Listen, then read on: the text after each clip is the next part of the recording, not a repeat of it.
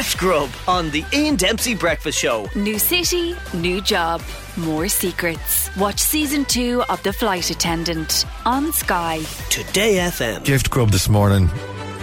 It's a doozy. Uh, because it's a mass gift grub. Oh, yes.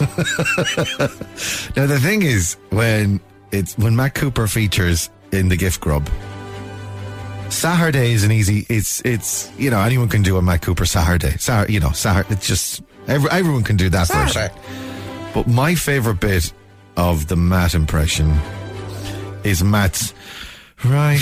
Yeah, it's the quieter, subtler stuff, the incidental stuff that maybe you really got to be listening yeah. to get down. And Mario does it so well. Well, yeah. And you listen to The Last Word after half four, and Matt is doing an interview with someone, and he, he's hearing and on the face of it accepting what they're saying, but not buying a, a, a bit of it, not buying a milligram of it.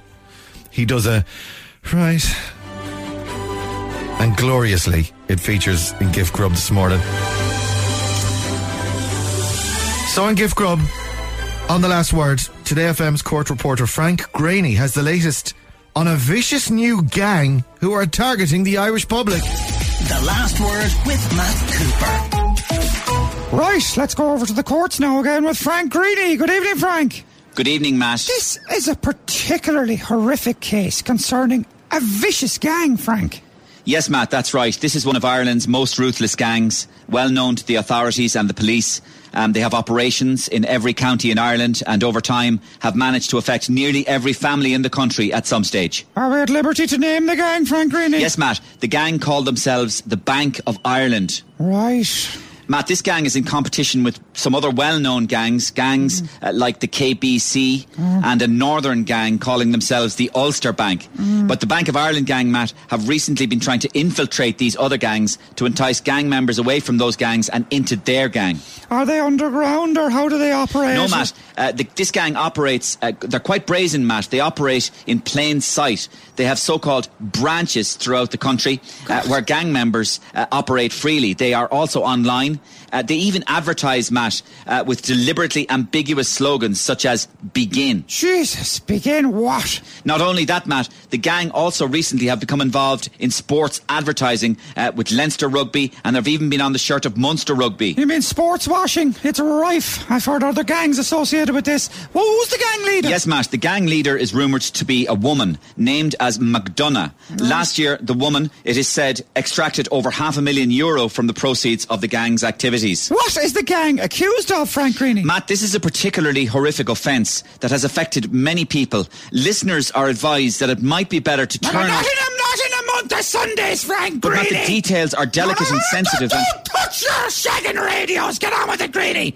Or as they'd say, begin! Well, Matt, the incident concerns events around uh, Bruce Springsteen tickets.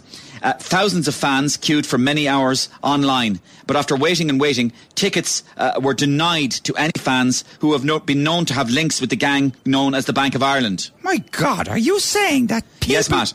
These people will never see Bruce Springsteen. Lucky I had my Revolut. This is abominable, Frank. It's worth noting, Matt, that a number of witnesses came forward uh, for the prosecution. One of them, a lifelong fan of Bruce Springsteen, was an elderly gentleman from Mayo, a Mister Enda Kenny, it says here. Mister Kenny submitted into evidence an air guitar he was proposing to bring to the concert at the R D S arena, yeah. which he will now never go to. He later made a statement, a victim impact statement, on the steps of the court. All I wanted to do was to see Bruce. I waited hours with my Bank of Ireland card at the ready. They let me down. To think that we bailed these guys out when they needed us, when they were in trouble. Quite clearly, we were just dancing in the dark. Mister Kenny, is it possible there were insufficient funds in your account? No. Have you seen the size of my pension? Boom, boom. Right. What defence did Bank of Ireland put up, Frank Greaney? Well, the Bank of Ireland, Matt, wasn't available in person, but after holding for three hours on the phone, we did manage to get hold of a Bank of Ireland gang member who simply laughed and then hung up. Disgusting. We'll have finance next with Charlie Weston.